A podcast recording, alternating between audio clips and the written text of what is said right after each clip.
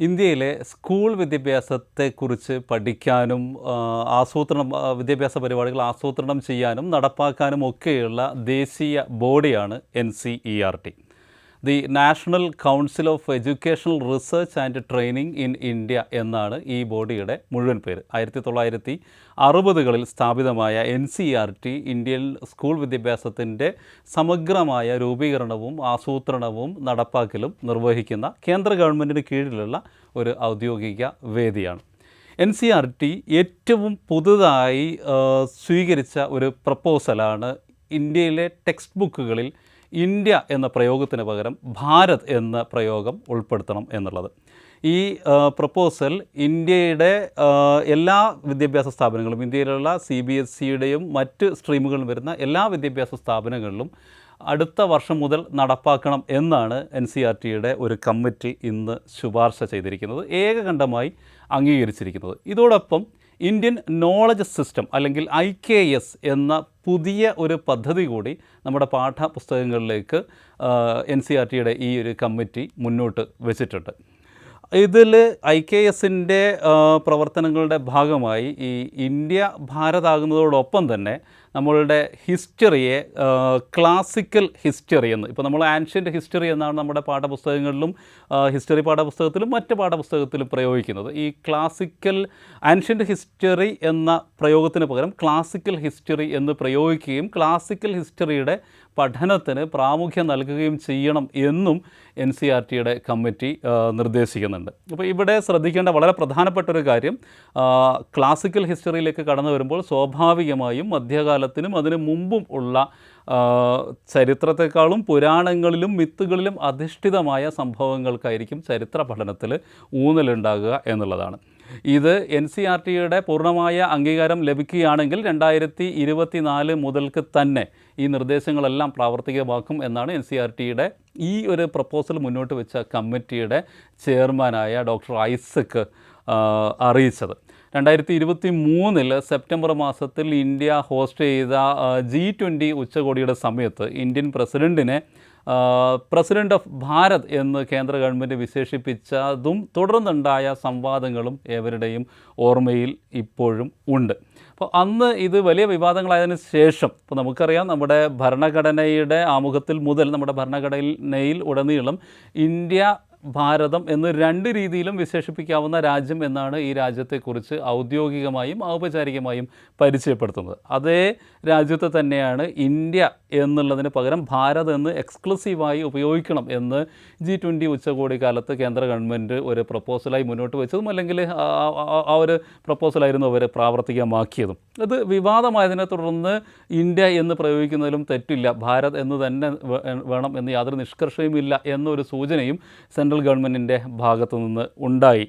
എന്നാൽ അതിൽ നിന്നുള്ള ഒരു അർത്ഥത്തിലുള്ള പിന്നോക്കം പോക്ക് കൂടിയാണ് ഇപ്പോൾ എൻ സി ആർ ടിയുടെ ഈ ഒരു സമിതി ഐക്യകണ്ഠേന പാസ്സാക്കിയിരിക്കുന്ന ഇന്നത്തെ തീരുമാനം അനുസരിച്ച് വരുന്നത്. അപ്പോൾ ഇത് സത്യത്തിൽ ഇരുപത്തിയഞ്ച് പാനലുകളുണ്ട്. എൻ സി ആർ ടിക്ക് കരിക്കുലവും ടെക്സ്റ്റ് ബുക്കുകളും റിവൈസ് ചെയ്യുന്നതിനെക്കുറിച്ചും മറ്റും പഠിക്കാനുള്ള ഇരുപത്തിയഞ്ച് പാനലുകളുണ്ട്.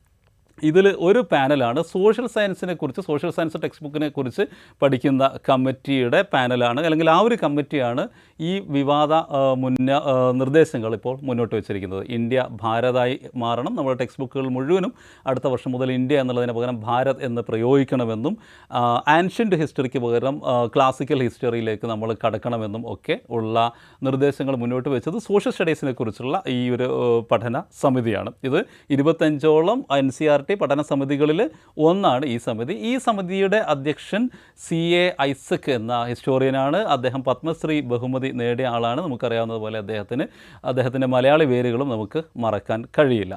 അപ്പോൾ Indian his Indian council of historical റിസർച്ചിന്റെ അല്ലെങ്കിൽ ഇന്ത്യയിലെ ചരിത്ര പഠനത്തിന്റെയും ചരിത്ര ഗവേഷണത്തിന്റെയും ഏറ്റവും ആധികാരികമായ ദേശീയ ബോഡിയായ ഐ സി എച്ച് ആറിലെ ഒരു അംഗം കൂടിയാണ് ഡോക്ടർ ഐസക്. അപ്പോൾ അദ്ദേഹം ഈ തീരുമാനം വിശദീകരിക്കുന്നതിന്റെ കൂട്ടത്തിൽ പറഞ്ഞൊരു കാര്യം ഭാരതം എന്ന പ്രയോഗം വളരെ പ്രാചീനമാണ്. ഏഴായിരം വർഷങ്ങൾക്ക് മുമ്പുള്ള വിഷ്ണു പുരാണത്തിൽ പോലും ഈ ഒരു പ്രയോഗം ഉണ്ട്. അതേസമയം നമ്മളുടെ ഇന്ത്യ എന്ന പ്രയോഗം താരതമ്യേന പുതിയതാണ്. അത് ഈസ്റ്റ് ഇന്ത്യ കമ്പനിയുടെ കാലത്ത് മാത്രം വന്നതാണ്. അല്ലെങ്കിൽ നമ്മുടെ പുരാണങ്ങളിൽ വേറുള്ള പ്രയോഗമായതുകൊണ്ട് ഭാരതം എന്ന പ്രയോഗമാണ് നമ്മുടെ ടെക്സ്റ്റ് ബുക്കുകളിൽ നമ്മുടെ കുട്ടികൾ അടുത്ത വർഷം മുതൽ പഠിക്കേണ്ടതെന്നാണ് ഈ സമിതിയുടെ അധ്യക്ഷനായ ഡോക്ടർ ഐസക്ക് ആ, നിർദ്ദേശിച്ചത്. നമ്മൾ ഈ സമയത്ത് ഈ നിർദ്ദേശത്തിന്റെ വരും വരായികകളെക്കുറിച്ച് ആരായുന്ന കൂട്ടത്തിൽ ഈ സമിതിയെക്കുറിച്ച് അല്ലെങ്കിൽ ഈ സമിതിയുടെ പ്രധാന സോക്കോൾഡ് വിദ്യാഭ്യാസ ചരിത്ര വിചക്ഷണന്മാരെക്കുറിച്ച് കൂടി ഒരു ധാരണ ഉണ്ടായിരിക്കുന്നത് നന്നാവും. ഡോക്ടർ ഐസക്കിനെ സംബന്ധിച്ചിടത്തോളം ഇ എം എസ് മുതൽ റോമില താപ്പർ വരെ മലബാർ കാർഷിക വിപ്ലവമായി വിശേഷിപ്പിച്ച ആയിരത്തി തൊള്ളായിരത്തി ഇരുപത്തി ഒന്നിലെ സ്വാതന്ത്ര്യ സമര കർഷക കലാപത്തെ വെറും മാപ്പിള റബല്യനായി അല്ലെങ്കിൽ മാപ്പിള മാപ്പിള ലഹളയായി മാത്രമാണ് ഡോക്ടർ ഐസക്ക് കണക്കാക്കുന്നത്. ഇത് ഹിന്ദുക്കൾക്കെതിരെ കേരളത്തിലെ മുസ്ലിങ്ങൾ നടത്തിയ ഒരു ജിഹാദാണെന്ന് അദ്ദേഹം ഇതിനു മുമ്പ് പ്രസ്താവിക്കുകയുണ്ടായി. അദ്ദേഹം ഉൾപ്പെടെയുള്ള ഐ സി എച്ച് ആറിന്റെ മൂന്ന് അംഗങ്ങളുള്ള ഒരു പാനലാണ് കഴിഞ്ഞ വർഷം മലബാർ കലാപവുമായി ബന്ധപ്പെട്ട മുന്നൂറ്റി എൺപത്തിയേഴ് സ്വാതന്ത്ര്യ സമര സേനാനികളെ നമ്മുടെ സ്വാതന്ത്ര്യ സമര സേനാനികളുടെ പട്ടികയിൽ നിന്ന് നീക്കം ചെയ്യണം എന്ന് ഒരു നിർദ്ദേശം മുന്നോട്ട് വെച്ചതും അല്ലെങ്കിൽ വളരെ വിവാദമായ ആ ഒരു നിർദ്ദേശത്തിന്റെ പിന്നിൽ പ്രവർത്തിച്ചതും. ഈ കൂട്ടത്തിൽ മലയാളികളുടെ കഴിഞ്ഞ നൂറ് വർഷത്തെ സ്വാതന്ത്ര്യ സമര പോരാട്ടത്തിന്റെ നൂറ് വർഷത്തെ ചരിത്രത്തിൽ തന്നെ ഏറ്റവും പ്രമുഖ പേരുകളിൽ ഉൾപ്പെട്ട വാരിയംകുന്നത്ത് കുഞ്ഞഹമ്മദ് ഹാജിയുടെയും ആലി മുസ്ലിയറേയും ഒക്കെ പോലുള്ള ബ്രിട്ടീഷുകാർക്കെതിരെ പോരാടി രക്തസാക്ഷ്യം വഹിച്ച മഹാന്മാരുടെ പേരുകൾ ഉൾപ്പെടെ നീക്കം ചെയ്യണമെന്ന് നിർദ്ദേശിച്ച പാനലിന്റെ അധ്യക്ഷൻ കൂടിയായിരുന്നു ഡോക്ടർ ഐസക്. അദ്ദേഹം എന്ന് മാത്രമല്ല തികച്ചും ധ്രുവീകരണം ലക്ഷ്യമാക്കുന്ന വളരെ നിരുത്തരവാദപരമായ പ്രസ്താവനയായിരുന്നു മാപ്പിള ലഹള എന്ന് അദ്ദേഹം വിശേഷിപ്പിച്ച ആയിരത്തി തൊള്ളായിരത്തി ഇരുപത്തൊന്നിലെ കർഷക കലാപത്തെക്കുറിച്ച് അദ്ദേഹം മുന്നോട്ട് വെച്ചത്. അത് ഹിന്ദുക്കൾക്കെതിരെ മുസ്ലിങ്ങൾ നടത്തിയ ഒരു ജിഹാദാണ്. ഇസ്ലാമിക് ഖിലാഫത്ത് ഇവിടെ സ്ഥാപിക്കാൻ വേണ്ടി നടത്തിയ ഒരു മതമൗലികവാദപരമായ ഒരു പ്രസ്ഥാനമാണ്.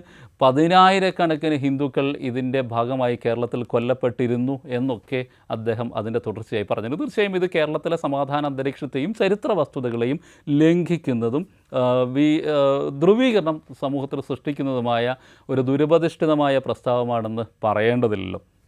അദ്ദേഹത്തെ സംബന്ധിച്ചിടത്തോളം പത്മ ശ്രീ ലഭിച്ച ഒരു ചരിത്രകാരനാണ്. അദ്ദേഹത്തെ സംബന്ധിച്ചിടത്തോളം ആർ എസ് എസ് എന്നത് അദ്ദേഹത്തിന്റെ തന്നെ കോട്ടിൽ പറയുകയാണെങ്കിൽ ഉദ്ധരണിയിൽ തന്നെ പറയുകയാണെങ്കിൽ ആർ എസ് എസ് എന്നത് ഒരിക്കലും ഒരു വർഗീയ സംഘടന അല്ല. അവർക്ക് വർഗീയമായ യാതൊരു ആശയങ്ങളും അവർക്കില്ല. പകരം അതൊരു ദേശീയ സാംസ്കാരിക സംഘടനയാണ് എന്നാണ് അദ്ദേഹത്തിന് ആർ എസ് എസിനെ കുറിച്ചുള്ള നിലപാട്. ഇന്ത്യൻ ഹിസ്റ്റോറിക്കൽ കൗൺസിലുള്ള ഇന്ത്യൻ കൗൺസിൽ ഫോർ ഹിസ്റ്റോറിക്കൽ റിസർച്ചിലുള്ള ഒരേ ഒരു ക്രൈസ്തവ അംഗമായ അദ്ദേഹത്തെ സംബന്ധിച്ചിടത്തോളം ആർ എസ് എസിന്റെ ഘർ വാപ്പസി പ്രോഗ്രാമിനെ ഏറ്റവും പാഷനേറ്റായി അതിനെ ജസ്റ്റിഫൈ ചെയ്ത ഒരു ചരിത്രകാരൻ കൂടിയാണ് അദ്ദേഹം. എന്ന് മാത്രമല്ല ഇന്ത്യയിലെ ക്രൈസ്തവ ന്യൂനപക്ഷം ഹിന്ദു മതത്തിൽപ്പെട്ടവരെ ബലമായി മതം മാറ്റുന്നുവെന്നും അതുകൊണ്ട് തന്നെ എല്ലാ തരത്തിലുള്ള മതം മാറ്റങ്ങളും നിരോധിക്കണമെന്നും അഭിപ്രായമുള്ള വ്യക്തി കൂടിയാണ് ഡോക്ടർ ഐസക്. അദ്ദേഹമാണ് ഇപ്പോൾ എൻ സി ആർ ടിക്ക് വേണ്ടി ഇന്ത്യൻ സ്കൂളുകളിലെ വിദ്യാഭ്യാസ സമ്പ്രദായത്തെ ചരിത്ര പഠനത്തെയും ഇതര വിദ്യാഭ്യാസ ഇത് ഇതര പാഠങ്ങളെയും ഏത് രീതിയിൽ അപനിർമ്മിക്കണം എന്നതിന്റെ പുതിയ ഈ പ്രസ്താവത്തിന് നേതൃത്വം നൽകിയ ചരിത്രകാരൻ എന്നുകൂടി കൂട്ടത്തിൽ നമ്മൾ തിരിച്ചറിയേണ്ടതുണ്ട്. ഇതേ ഇന്ത്യൻ ഹിസ്റ്റോറിക്കൽ കൗൺസിൽ ആൻഡ് റിസർച്ചിന്റെ ഹെഡ് അത് അതിന്റെ ചീഫ് ആയിട്ടുള്ളത് സുദർശൻ ആണ്. അദ്ദേഹം ആരാണെന്ന് ചോദിച്ചാൽ അദ്ദേഹം ഒരു ചരിത്രകാരനാണ്. അതോടൊപ്പം അഖിൽ ഭാരതീയ ഇതിഹാസ സങ്കലൻ യോജനയുടെ ഒരു ഫൗണ്ടിങ് മെമ്പർ കൂടിയാണ് അദ്ദേഹം. ഈ അഖിൽ ഭാരതീയ ഇതിഹാസ സങ്കലൻ യോജന ആ പേര് സൂചിപ്പിക്കുന്നത് പോലെ തന്നെ സംഘപരിവാറിന്റെ ഒരു ചരിത്ര സാംസ്കാരിക ഉദ്ഗ്രഥന ബോഡി കൂടിയാണ്. അപ്പോൾ ഈ ഇത് ഇത്തരത്തിലുള്ള കൃത്യമായ വലതുപക്ഷ അല്ലെങ്കിൽ അൾട്രാ റൈറ്റ് വിങ് നിലപാടുകളുള്ള സോ കോൾഡ് ചരിത്രകാരന്മാരും സാംസ്കാരിക നായകരും വിദ്യാഭ്യാസ വിചക്ഷണരുമാണ് ഈ ഇത്തരം പഠനങ്ങൾക്കും ഇത്തരം പരിവർത്തനങ്ങൾക്കും നേതൃത്വം നൽകുന്നത് എന്നത് അടിവരയിട്ട് വായിക്കേണ്ടതാണ്.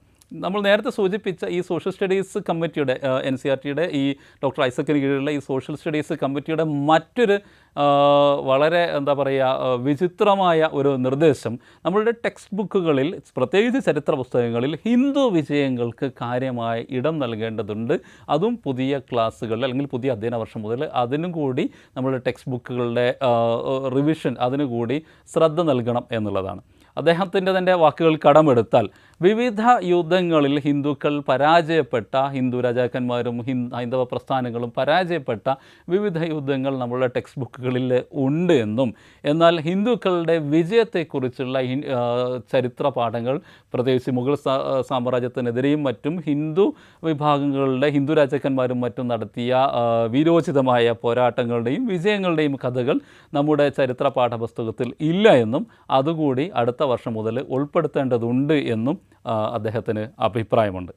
ഇതൊക്കെ ലക്ഷ്യം വെച്ചുകൊണ്ട് മൂന്നാം ക്ലാസ് മുതൽ പന്ത്രണ്ടാം ക്ലാസ് വരെയുള്ള പുസ്തകങ്ങൾ പരിഷ്കരിക്കാൻ ഒരു കമ്മിറ്റി ഇതിന് കീഴിൽ N C R T form ചെയ്തിട്ടുണ്ട്. National syllabus and teaching learning material committee അഥവാ എൻ എസ് ടി സി എന്നാണ് ഈ കമ്മിറ്റിയുടെ പേര്. എൻ എസ് ടി സിയുടെ പ്രധാന ചുമതലകൾ എന്ന് പറയുന്നത് കരിക്കുലം റിവൈസ് ചെയ്യുക ലേണിംഗ് മെറ്റീരിയലുകളും ലേണിംഗ് മെറ്റീരിയലുകളും ടെക്സ്റ്റ് ബുക്കുകളും ഫൈനലൈസ് ചെയ്യുക ഇതൊക്കെയാണ്. നമുക്കറിയാം പുതിയ വിദ്യാഭ്യാസ നയം N E P twenty twenty നടപ്പാക്കിക്കൊണ്ടിരിക്കുകയാണ് രാജ്യത്തുടനീളം. എൻ ഇ പിയുടെയും അതേപോലെ നാഷണൽ കരിക്കുലം ഫ്രെയിംവർക്കിന്റെയും അല്ലെങ്കിൽ എൻ സി എഫിന്റെയും ഒക്കെ ചുവട് പിടിച്ചുകൊണ്ട് ഈ രീതിയിലുള്ള ചേഞ്ചസ് റിവിഷൻസ് നമ്മുടെ ടെക്സ്റ്റ് ബുക്കുകളിൽ നടപ്പിലാക്കാൻ വേണ്ടിയാണ് ഈ കമ്മിറ്റി പ്രവർത്തിക്കുന്നത്. ഈ കമ്മിറ്റി പ്രവർത്തിക്കേണ്ട രീതിയെക്കുറിച്ചാണ് നേരത്തെ സൂചിപ്പിച്ച ഈ സോഷ്യൽ സ്റ്റഡീസ് കമ്മിറ്റി ഉൾപ്പെടെയുള്ള എൻ സി ആർ ടിയുടെ ഇരുപത്തി അഞ്ചിലേറെ സമിതികൾ അല്ലെങ്കിൽ പാനലുകൾ ഇത്തരത്തിലുള്ള അങ്ങേയറ്റം വർഗീയ ധ്രുവീകരണത്തിന് അവസരം നൽകുന്ന റെക്കമെൻഡേഷൻസ് മുന്നോട്ട് വെച്ചിട്ടുള്ളത്. മറ്റൊരു കാര്യം ഈ കൂട്ടത്തിൽ ശ്രദ്ധിക്കേണ്ട മറ്റൊരു കാര്യം ഈ കമ്മിറ്റിയുടെ നമ്മൾ നേരത്തെ സൂചിപ്പിച്ച ഈ ടെക്സ്റ്റ് ബുക്കുകൾ പരിഷ്കരിക്കാനുള്ള ഈ പത്തൊമ്പത് അംഗ കമ്മിറ്റിയിലെ ഒരു മെമ്പർ ആരാണെന്ന് ചോദിച്ചാൽ ചാമു കൃഷ്ണ ശാസ്ത്രി അല്ലെങ്കിൽ സി കെ ശാസ്ത്രി എന്ന മറ്റൊരു വിദ്യാഭ്യാസ വിചക്ഷണരാണ്. അദ്ദേഹം അദ്ദേഹത്തിന്റെ ഏറ്റവും പ്രധാനപ്പെട്ട ഒരു ക്വാളിറ്റി അദ്ദേഹം സംസ്കൃത ഭാരതിയുടെ ആർ എസ് എസുമായി അഫിലിയേറ്റ് ചെയ്ത് നിൽക്കുന്ന മറ്റൊരു സാംസ്കാരിക സംഘടനയായ സംസ്കൃത ഭാരതിയുടെ ഒരു സ്ഥാപക അംഗമാണ് ഈ ശാസ്ത്രി. അപ്പോൾ ചുരുക്കത്തിൽ പാഠപുസ്തകങ്ങളുടെ പരിഷ്കരണം എന്നും അനിവാര്യമാണ്. ഉദാഹരണത്തിന് പ്രസന്റ് ഇപ്പോൾ നമ്മൾ ഇന്ത്യയിൽ ഫോളോ ചെയ്യുന്ന എൻ സി ആർ ടി പ്രത്യേകിച്ച് ഫോളോ ചെയ്യുന്ന പാഠപുസ്തകങ്ങളിൽ ചരിത്ര പുസ്തകങ്ങൾ ഉൾപ്പെടെയുള്ള പുസ്തകങ്ങൾ ഒരുപാട് വർഷങ്ങളുടെ പഴക്കമുള്ള പുസ്തകങ്ങളാണ്. ഇപ്പോൾ മാറുന്ന കാലം പ്രത്യേകിച്ച് പോസ്റ്റ് കോവിഡ് നമ്മുടെ വിദ്യാർത്ഥികൾക്കും നമ്മുടെ യുവതയ്ക്കും നമ്മുടെ സമൂഹത്തിലും പ്രത്യേകിച്ച് ആ, ബാല കൗമാര യുവ സമൂഹങ്ങളിലുണ്ടായിരിക്കുന്ന അഭൂതപൂർവമായ മാറ്റം വളരെ പ്രധാനമാണ്. ഇതനുസരിച്ച് ടെക്സ്റ്റ് ബുക്കുകളെ നവീകരിക്കുക എന്നുള്ളത് പ്രധാനമാണ്. മാറുന്ന കാലത്തിനനുസരിച്ച്. നമ്മൾ ട്വന്റി ഫസ്റ്റ് സെഞ്ചുറി സ്കിൽസാണ് സി ബി എസ് ഇ വാസ്തവത്തിൽ അല്ലെങ്കിൽ കേന്ദ്ര വിദ്യാഭ്യാസ കേന്ദ്രത്തിലുള്ള ദേശീയ തലത്തിലുള്ള വിദ്യാഭ്യാസ വിചക്ഷണർ കാര്യമായി അഡ്രസ്സ് ചെയ്യുന്ന ഒരു വിഷയം തന്നെ. അപ്പോൾ ഈ അർത്ഥത്തിൽ മാറുന്ന കാലത്തെ വരും നൂറ്റാണ്ടിനെ അഡ്രസ്സ് ചെയ്യുന്ന രീതിയിലാണ് ടെക്സ്റ്റ് ബുക്കുകളുടെ പരിഷ്കരണം. അത് അനിവാര്യവുമാണ് അത് നിർവഹിക്കേണ്ടതെങ്കിൽ ഏറ്റവും പുരാതന കാലത്തെ ചരിത്രത്തെക്കാളും മിത്തിക്കലായ ഐഡിയകൾക്ക് പ്രാമുഖ്യം നൽകുന്ന ഒരു കൺസെപ്റ്റിലേക്ക് ചരിത്രത്തിൽ ചരിത്ര പുസ്തകങ്ങളുടെയും ഇതര പാഠപുസ്തകങ്ങളുടെയും പരിവർത്തനം എന്ന ആശയം മുന്നോട്ട് വെക്കുമ്പോൾ അത് പരിഷ്കരണമല്ല മറിച്ച് പ്രതിലോമപരമായ ഒരു യാത്രയാണെന്ന് കാണാൻ വളരെ എളുപ്പമാണ്. ഇപ്പോൾ നമ്മൾ ഈ ഒരു വിഷയത്തിൽ അടിസ്ഥാനപരമായി ഓർക്കാവുന്ന ഒരു കാര്യം ഇത് എന്താണ് മാറ്റം എന്നുള്ളതിനേക്കാളും ഈ മാറ്റം ആരാണ് സൂചിപ്പിക്കുന്നത് എന്നുള്ളതാണ്. അപ്പം രണ്ടായിരത്തി ഇരുപത്തി മൂന്ന് സെപ്റ്റംബർ ആദ്യവാരം ഇന്ത്യയ്ക്ക് പകരം ഭാരതം എന്ന പേര് സ്വീകരിക്കണമെന്ന് നിർദ്ദേശിച്ചത് ആർ എസ് എസിന്റെ മേധാവി മോഹൻ ഭാഗവതായിരുന്നു ലോകത്ത് എവിടെ പോയാലും ഭാരതം എന്ന പേര് തന്നെ ഉപയോഗിക്കണം. വാക്കിലും എഴുത്തിലും ഭാരതം തന്നെ വേണം. ഇതായിരുന്നു അസമിലെ ഗുവാഹട്ടിയിലെ സകാൽ ജൈൻ സമാജത്തിന്റെ സമ്മേളനത്തിൽ പങ്കെടുത്ത് സംസാരിക്കുന്ന അവസരത്തിൽ മോഹൻ ഭാഗവത് പറഞ്ഞത്. അപ്പം അതിന്റെ ചുരുക്കം മോഹൻ അല്ലെങ്കിൽ ഈ പ്രപ്പോസ് ചെയ്യപ്പെട്ട പരിഷ്കാരങ്ങളുടെ ഏറ്റവും അടിവാചകമായി നമുക്ക് വായിക്കാവുന്ന ഒരു കാര്യം ഇത് ഭാവിയിലേക്കുള്ള ചരിത്രമാണോ അല്ലെങ്കിൽ മോഹൻ ഭാഗവതിനെ പോലുള്ള മോഹൻ ഭാഗവത് മുന്നോട്ട് വെക്കുന്ന ആ ചരിത്രത്തിന്റെ സോക്കോൾഡ് കോൾഡ് അപനിർമ്മാണമാണോ എന്ന ചോദ്യമാണ് ഇപ്പോൾ മുന്നോട്ട് വെച്ചിരിക്കുന്ന ഈ പരിഷ്കരണത്തിന്റെ അടിസ്ഥാനമെന്ന് ചുരുക്കി പറയാം.